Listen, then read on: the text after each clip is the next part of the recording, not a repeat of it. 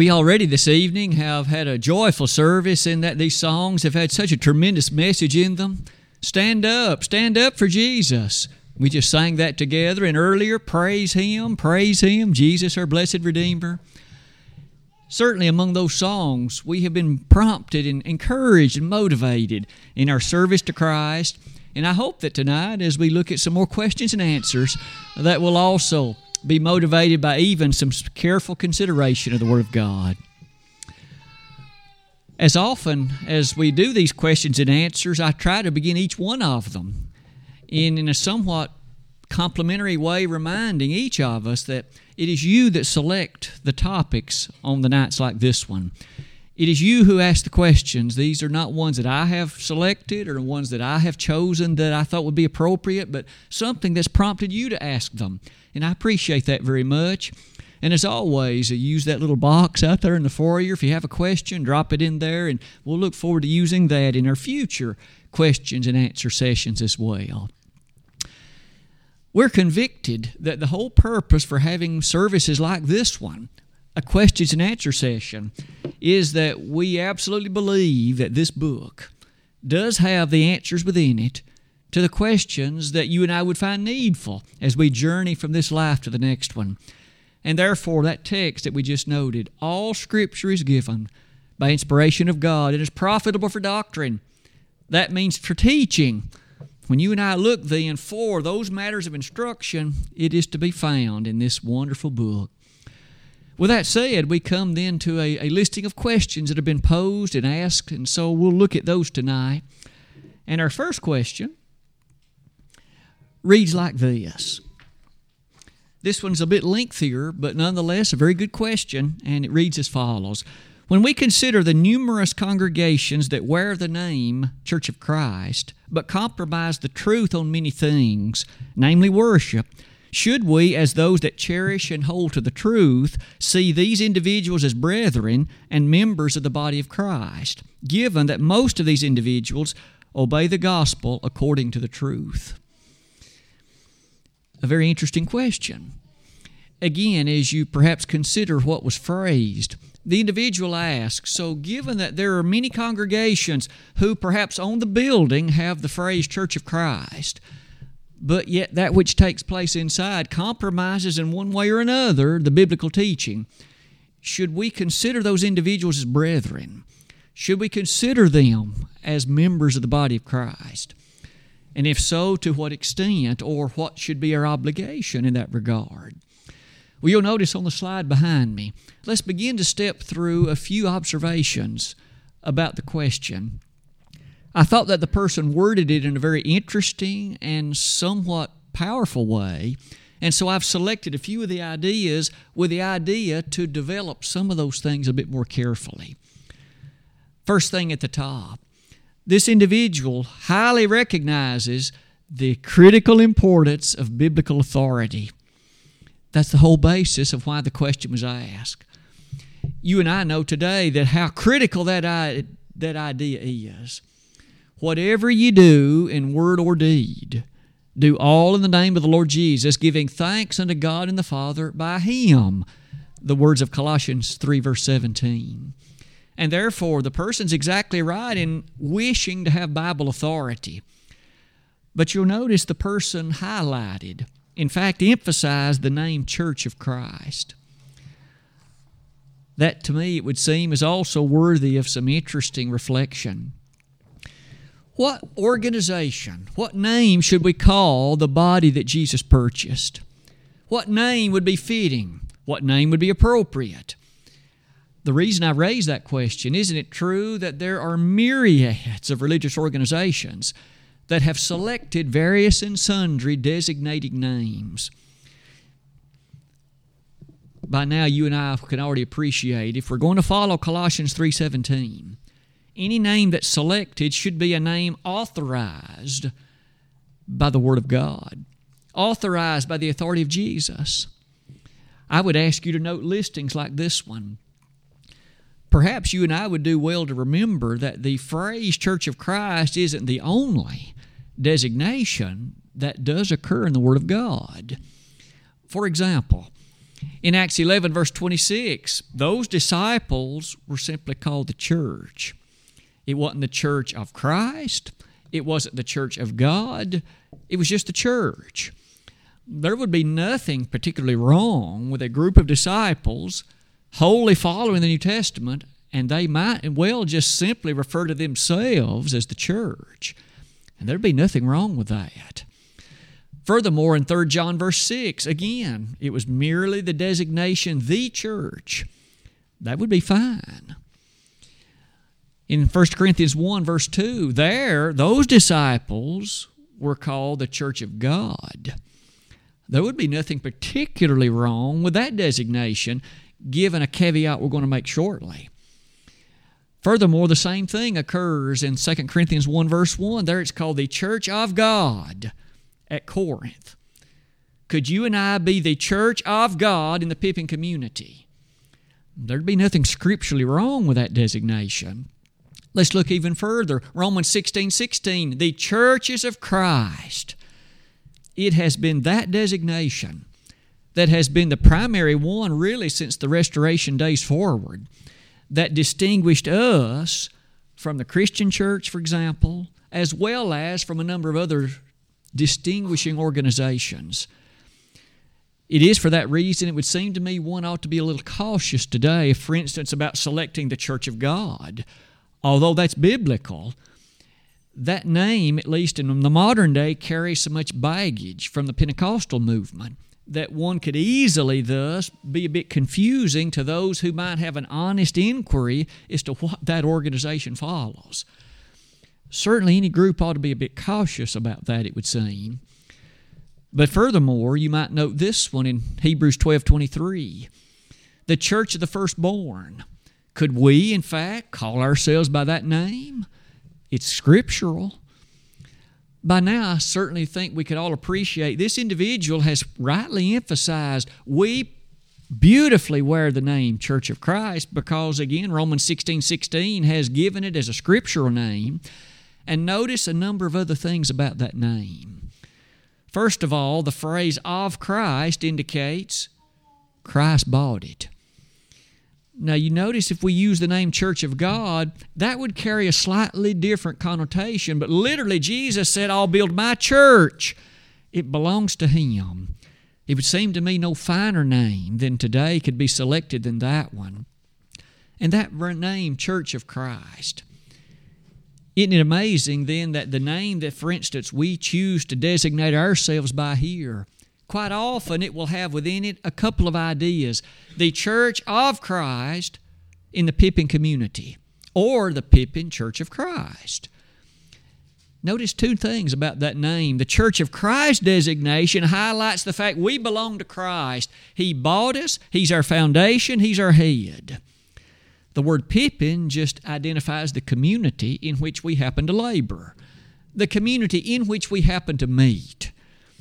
It would be useful to keep in mind that, that twofold consideration of the name.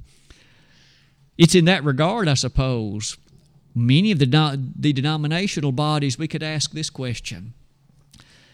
The Gainsboro First Baptist Church, where's the name of Christ anywhere in that? the answer speaks for itself. I see the name Baptist. I see the name Gainsboro. I know where they meet. And I notice, at least historically, there was some reference to baptism, but there's no connection whatsoever to the fact Jesus bought it, no connection whatsoever to the fact that Jesus had anything to do with it. Seems to me that flies in the face of Colossians 3:17. Absolutely jettisoning and abandoning the truth of the authority of Christ Let's go even further, though, in light of their question. You and I, thus, would never wish to choose a designating name that does not have biblical authorization. And therefore, back to the question at hand, near the bottom of that slide. The God of heaven, through Jesus Christ, of course, will allow each congregation to select that which they support and to select that which they permit to be taught. In other words, although Christ founded it, and at one time perhaps faithful absolutely, He will allow individuals to make their own choices. And so a congregation can go off in the wrong direction. Their leadership may lead them in ways that are not wholesome and in ways that are not consistent with the Word of God. And as tragic and as shameful as that is, God will permit it to happen. In fact, could I invite you to read in 2 Thessalonians 2 about congregations and individuals who would fit in that very category? 2 Thessalonians chapter 2. I'll begin reading in verse number 9.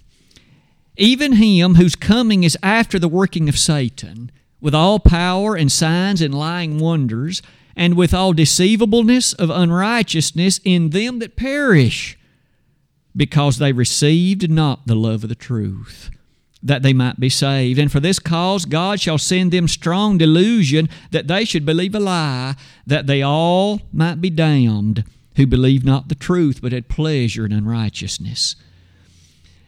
Paul speaks to that Thessalonian congregation and says, There are circumstances in which those who have selected and chosen of themselves to move in the direction of unrighteousness, he used the word twice in the passage and God allows them to make the choices. He won't make us as robots to do His will. He lets us make that choice. And so, back to the idea at hand. What about congregations that choose that which is not right? What about the church in Corinth? They were not even taking the Lord's Supper correctly. What was going on there? What about the church of Corinth in light again of the fact that they permitted divisions apparently to exist? They also allowed misgivings concerning divorce and remarriage, 1 Corinthians 7. They furthermore had some very terrible things concerning with respect to spiritual gifts, 1 Corinthians 12 to 14. So here was a congregation. Paul wrote to them, urged them, warned them, admonished them but you'll notice he still did refer to them as having an anchor in what was the truth.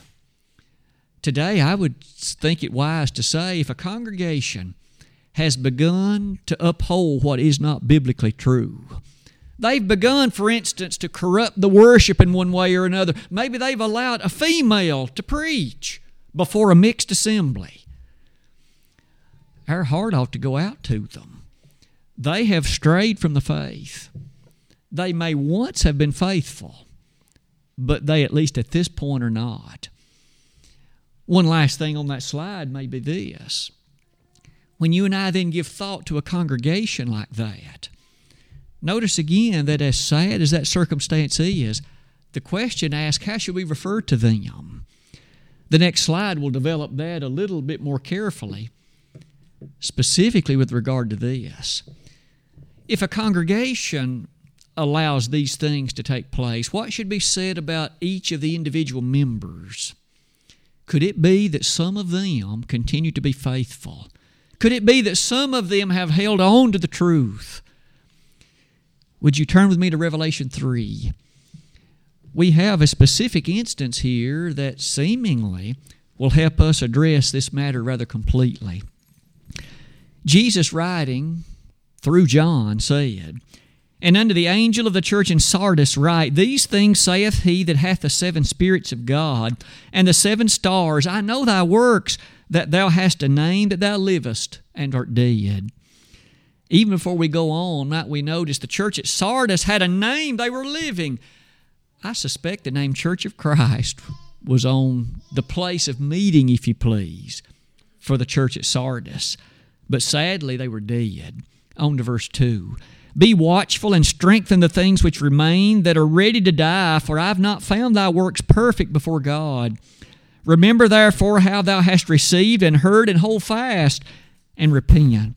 If therefore thou shalt not watch, I will come on thee as a thief, and thou shalt not know what hour I will come upon thee. Thou hast a few names, even in Sardis, which have not defiled their garments and they shall walk with me in white, for they are worthy. Even in Sardis, there were some who Jesus said had not defiled their garments. There were some even there who had not compromised their allegiance to Jesus Christ, and they had not compromised their allegiance to the truth. Thus, it would seem easy to say that just because the leadership in a congregation has gone in the wrong direction, that doesn't necessarily mean that every member of that congregation has erred.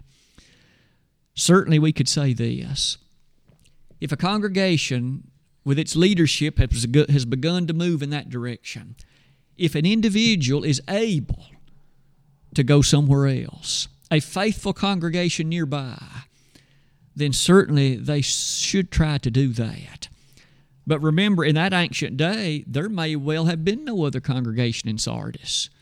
There may have been no other choice, and one couldn't travel the long distance to the closest town back then. Today, we're in a bit of a different situation, aren't we?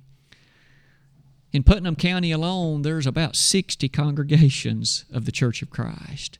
In Jackson County, there's oh, well over 20. In Smith County, again, a very large number. You and I today would not be limited by that which restricted them so.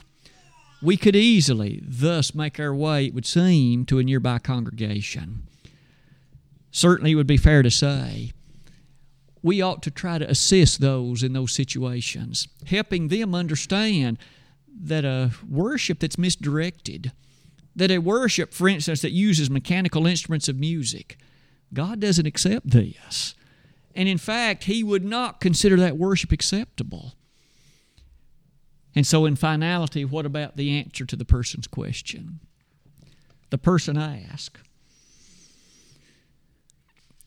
Should we, as those that cherish and hold to the truth, see these individuals as brethren and members of the body of Christ? They're wayward members of the body of Christ.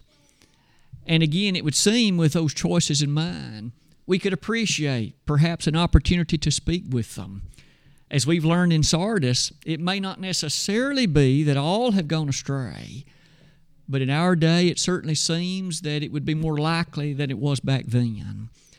It would be our goal to urge them, to pray for them, to try to help them appreciate the principle found in passages like this one. 2 Corinthians 6:14 Paul wrote, "Come out from among them and be ye separate, saith the Lord." Now Paul addressed that to the church at Corinth. You've got to come out from these practices which are not consistent with the teaching of the Word of God.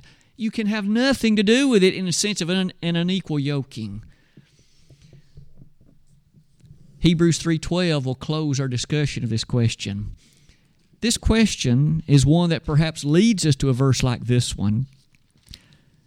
The Hebrew Christians to whom this book was written lead us to read this passage and to interpret it like this Take heed, brethren, lest there be in any of you an evil heart of unbelief in departing from the living God.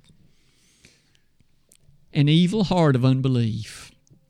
May you and I be cautious, very careful because after all, there, you and I could choose to allow an evil heart of unbelief to, to dwell within us and to depart from the living God. You might note the word depart. How serious it would be, how tragic it would be.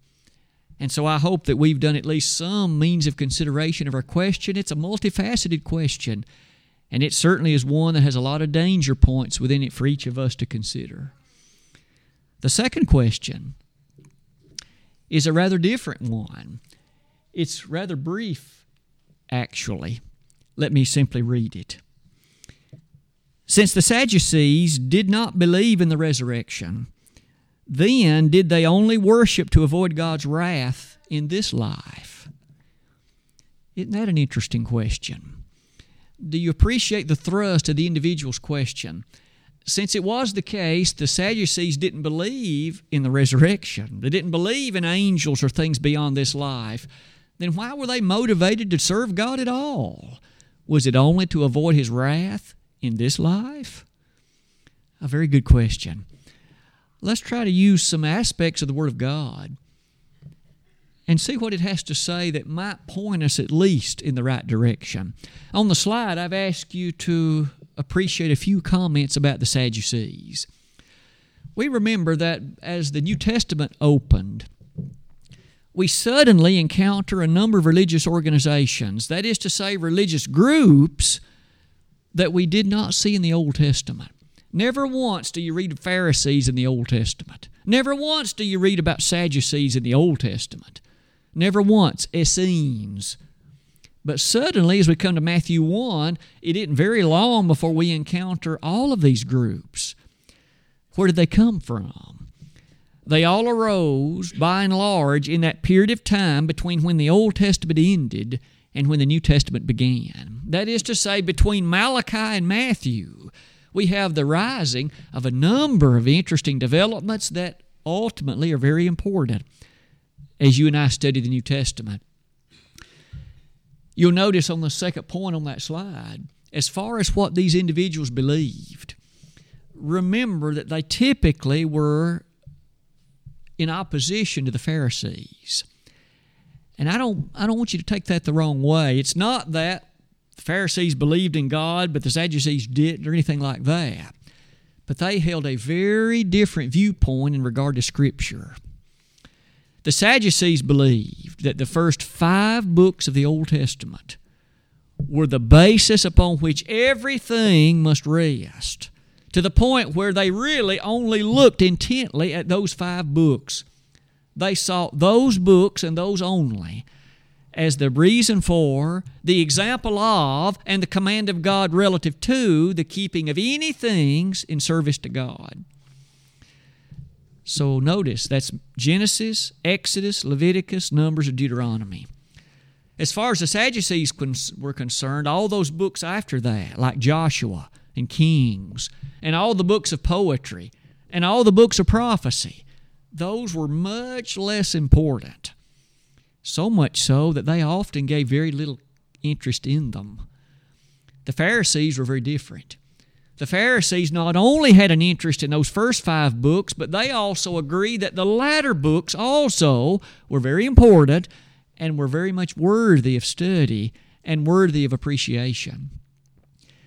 With that little highlighted difference made, the Sadducees, you can probably tell from their name, one can only wonder did they trace their origin, their history, back to one of the priests during the time of Solomon? Zadok was his name. You and I read about him actually in the days of David and Solomon, but it would seem as though the name from Ezekiel 44:15 and Ezekiel 48:11 that may well be the place that they traced their ultimate name to. The Bible doesn't come out and say that. But with that in mind, note what comes next. As far as their beliefs, the person who asked the question was right on target. Would you turn with me to Acts 23, verse 8? We have here the clearest exposition, although not the only one, but at least the clearest exposition of the main doctrines that the Sadducees believed in. It says, For the Sadducees say that there is no resurrection, neither angel nor spirit, but the Pharisees confessed both. So again, note with me the, the Sadducees did not believe in the resurrection. They didn't believe in angels. They didn't even believe in spirits. Therefore, isn't that a very good question then that our querist has asked? If they didn't believe in a resurrection, what they think was going to happen when you die? What they think was going to happen at, say, a far later time? They apparently didn't believe in heaven. They didn't believe in many of the particulars that you and I would wonder about. May I suggest to you that there was one occasion when a Sadducee came and asked Jesus a question, and you remember it well. This Sadducee, remember, was so convinced that there was no resurrection that he said there was a man who passed away and left his widow behind. And this guy had a brother who married the woman. And that went through seven brothers. And then the Sadducee asked Jesus, in the resurrection, whose wife will she be? You see, the Sadducee was just sure that the Lord could not possibly have a respectable answer to that question. And yet in Matthew 22, not only did Jesus answer it, he thunderously answered it. In fact, we're going to look in some detail in just a moment at a part of what the Lord's answer was. Let's you and I close that slide and note this. In light of putting together the things that we've noted so far, the Sadducees felt as if the first five books of the Old Testament did not lead to the conclusion that there's a resurrection. In Genesis through Deuteronomy, they could not find, at least in their mind, a respectable set of verses that led to the conclusion that there was life after death. That was the Sadducees' perspective. And yet, in that discussion, how did Jesus answer the Sadducee? Let's turn back to the passage and look in some detail at it. I've actually asked you to consider it on, consider it on the next slide. In Mark chapter 12, let's look at Mark's version of this particular question. Mark 12, verses 18 and following.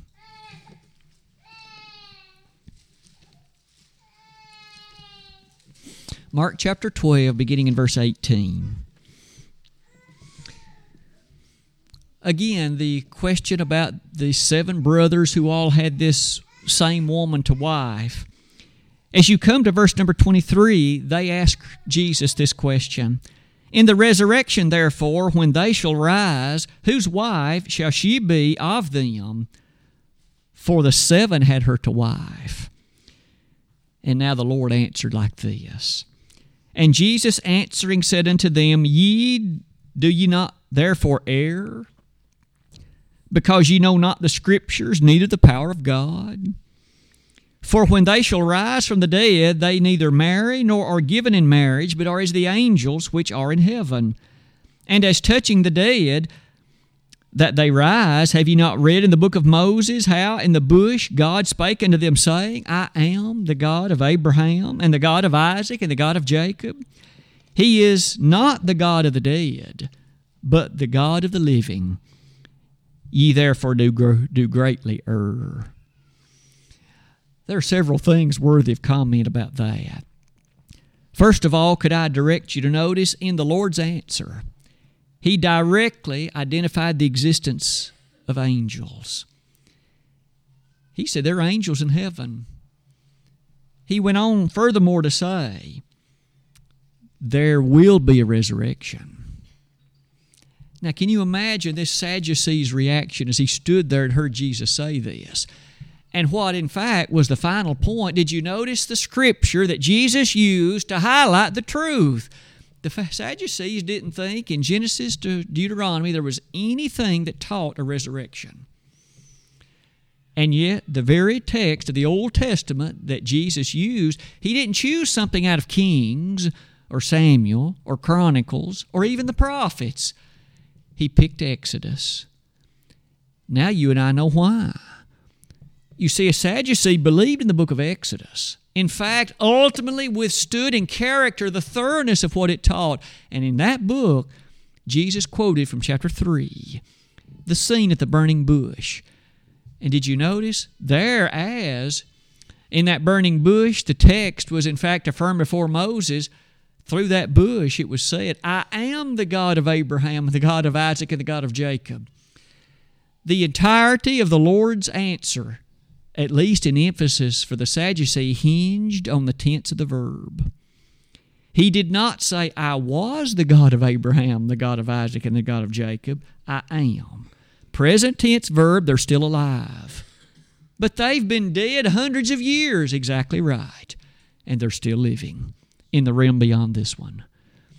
The fullness of the Lord's answer in absolutely crushing the Sadducees' question and the perspective that he offered hinged on the tense of the verb that Jesus used. Now, as far as back to what they actually believed, the person has asked a fantastic question. Since they did not believe in the resurrection, all of the references that I've been able to find including Josephus, pointed out that the reason that motivated the Sadducees in light of what it was was they thought their reward was in this life only. They gave no thoroughness, no impetus, no motivation to the life beyond this one. Isn't that sad? I'm reminded of Paul's statement Aren't you in 1 Corinthians 15 19? If in this life only we have hope in Christ Jesus, we are of all men most miserable. I would say that that's the reason the Sadducees tended to be wealthier. The wealthy class tended to be the Sadducees. They had the money, and they thought that was God's blessing upon them here and now. What a sad thing must have been the case one second after they died.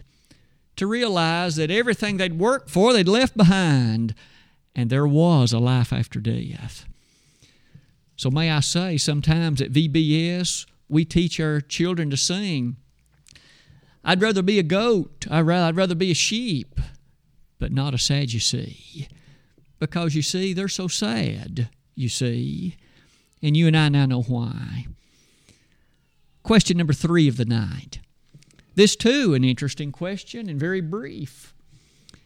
The question reads as follows Should Christians observe Halloween? Should Christians observe Halloween? Isn't that an interesting question? After all, only a couple of weeks ago, that was, in fact, a very notable point of observance. We see lots of youngsters who dress up in one fashion or another and they go about asking for candy. Should Christians observe Halloween? Partly, I suppose, this was motivated to the person who asked it because of a publication. I'd like to share with you a, a reading out of this publication. Halloween is filled with all sorts of pagan characters and customs that Christians need to avoid. Friend, Halloween is satanic. You may pretend that it's a harmless game for kids, but in reality, it represents paganism, Satanism, human sacrifice, torture, rape, murder, idolatry, witchcraft, and spiritualism. Did you know that October the 31st is considered by many Satanists to be their most important day of the year? Friend, wake up. Don't honor the devil. Honor God instead by refusing to observe Halloween this year. The Lord Jesus Christ wouldn't dress innocent children up like devils of hell and march them around town, so why should you? Are you a true follower of Jesus Christ?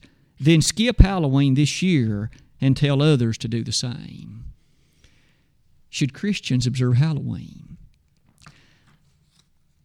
As you and I look at some things from the Word of God in light of that question, let me preface it by saying there are some ways in which even groups of people who claim to follow Jesus Christ have gone very far astray when it comes to Halloween. Let me give you some examples. There are groups of people who call themselves a church who, on October the 31st or the closest Sunday to it, they will preempt their services and have cars in the parking lot and all the trunks opened up. And so all the kids come to services dressed up that night. And rather than having a worship service, they simply go around and gather candy. Now, that is wrong. That is just absolutely wrong. To preempt the worship services of the Lord or even Bible study and substitute it for something like this. And so, with that, I guess, stated, we might now ask it this way what about on Saturday? So, could a Christian family allow their boy or girl to dress up as a ghost or some other character and go around on Saturday and ask for candy? In fact, enjoy a time of fun and entertainment that way, as long as it doesn't interfere with the services of the church or interfere in any way with what otherwise would be the church's activity. This is a very good question and it's one that's quite deserving of, of some attention. And so I've asked you to consider, in many ways, what almost seems like a larger discussion than this one. This question directly it asks about Halloween, but there's a lot of other holidays during the course of the year. What about Christmas? Now, most would say there's a world of difference between Christmas and Halloween. Isn't Christmas a time to celebrate the birth of Jesus? Well, I might say the Bible never puts it that way. In fact, the Bible doesn't talk anything about the celebration you and I now call Christmas. Or what about another one? What about Valentine's Day? I realize quite often we use that as a time to at least honor our spouse. And if it's just boyfriends and girlfriends, no, they honor one another with love that day. But are you aware that the history of Valentine's Day goes back to a Catholic person named Saint Valentine? It actually has Catholicism behind it. So, does that mean it's wrong to celebrate Valentine's Day? Is it wrong to give your wife flowers or candy? Is it wrong to go out to eat that night and just enjoy the love that you share one with the other? That's a pretty good question, isn't it? Before our time gets away from us, let's at least develop some thoughts about not only Halloween, but maybe some of these other holidays as well. I would at least offer one additional thought as we begin to discuss this. And it has to do with my strong suspicion is that whoever wrote the tract that, that was handed to me and was used as a part of the question, likely the person was extremely inconsistent. Probably for the following reason. What about the months of our calendar year? January, February, March, and April, and all the others. Are you aware of the fact that almost all of those names go back to the times of the Roman Empire and often have their basis in Roman mythology? Or they are directly that which honors one of the ancient Roman emperors. July is named after Julius Caesar. Augustus is named is the name for August. October goes back to Octavian. As you and I make reference to any of those names, in many cases we are directly honoring an ancient Caesar, but some of them, in fact, go directly back to the various gods of the Roman Empire. So, should we use those names? It gets even worse when you come to the days of the week. Monday, honors the moon. Thursday is the ancient god of war named Thor. Saturday, same idea. Are we thus going to be consistent and outlaw Halloween, but yet still use all these days of the week? The question is going to take us to this consideration. And I've asked you to note early on that slide it's entirely possible for a given practice or a given word at one time to have a certain meaning or connotation behind it. But over the course of time, eventually it may come to pass that that word no longer has the connotation it once had, and it does not identify the same thing it once did. For example, look on this slide. I would offer that in the Bible this very thing happened. And we have scriptural evidence to this. Consider 1 Corinthians 8. There, there was an absolute circumstance in which meat had been offered to an idol. Now, you and I would immediately say that was wrong. A Christian could not support idolatry and not be a servant, faithful servant to Jesus Christ. And yet, this meat had been offered to an idol, but yet, with the excess of it, those priests, after keeping their amount of it, they'd sell the rest of it in the marketplaces, and individuals could come and purchase that meat and then eat it at your own house. Not near the idol's altar, not near anything about the pagan temple, but just at your house. Was that meat still contaminated? Though it had once been offered to an idol, could a Christian later partake of it without any association to the idol? Absolutely. Paul said so in 1 Corinthians 8. He told them the idol is nothing, and we know it's nothing. But he was quick to say this if it causes a brother to stumble, if eating that meat does cause a brother to stumble, then you ought not eat it. You ought to refrain from it. What's that principle then for us today? As we think about Valentine's Day or Halloween or something like that. There may have been a time four or five hundred years ago when that day of the year was a particular time on which there was an honoring of the dead. There was this idolatrous activity that was rather pagan in its history. But that day today has no association like that. And if you and I allow our son or daughter to dress up like that and go get candy, there isn't anything wrong with that. so long as, so long as we're careful to appreciate that we are not using that as a religious activity. And furthermore, if it does defile the conscience, that I've got to stay away from it. Paul did say in Romans 14 23, For whatever is not of faith is sin. If it bothers my conscience, then I shouldn't do it. But it would seem to me the Bible does say, as you and I close that slide and leading on into the next one, that celebrated religiously it would be wrong because of passages like Colossians 2. But the personal judgment would lead us to say that there's nothing improper about it so long as we do not instill within it religious character and we do not use it to, in fact, define or set that as a basis. As we close that slide, we close our three questions of the evening. I hope then we can say there isn't anything wrong with taking your wife out to dinner on Valentine's Day. There isn't anything wrong with enjoying a time of Christmas so long as we don't make that a religious holiday. For after all, as you and I have noted in sermons past, Jesus wasn't born on December the 25th. In fact, from all scriptural evidence, he wasn't even born even that season of the year.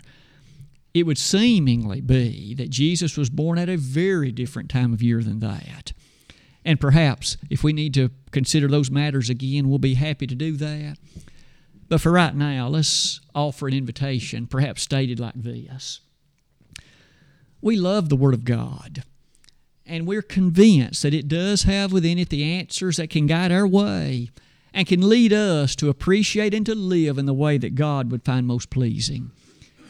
It might be that in this group of people tonight, there could be someone who, upon consideration of your life, though once a faithful Christian, tonight you're not. And it's not that the Lord moved, but you did. You chose things that weren't consistent with His will. If we could help you tonight by praying on your behalf, by encouraging you, it would be our delight. If we could be of help in that particular way, we would urge you to come and do so at once while together we stand and sing.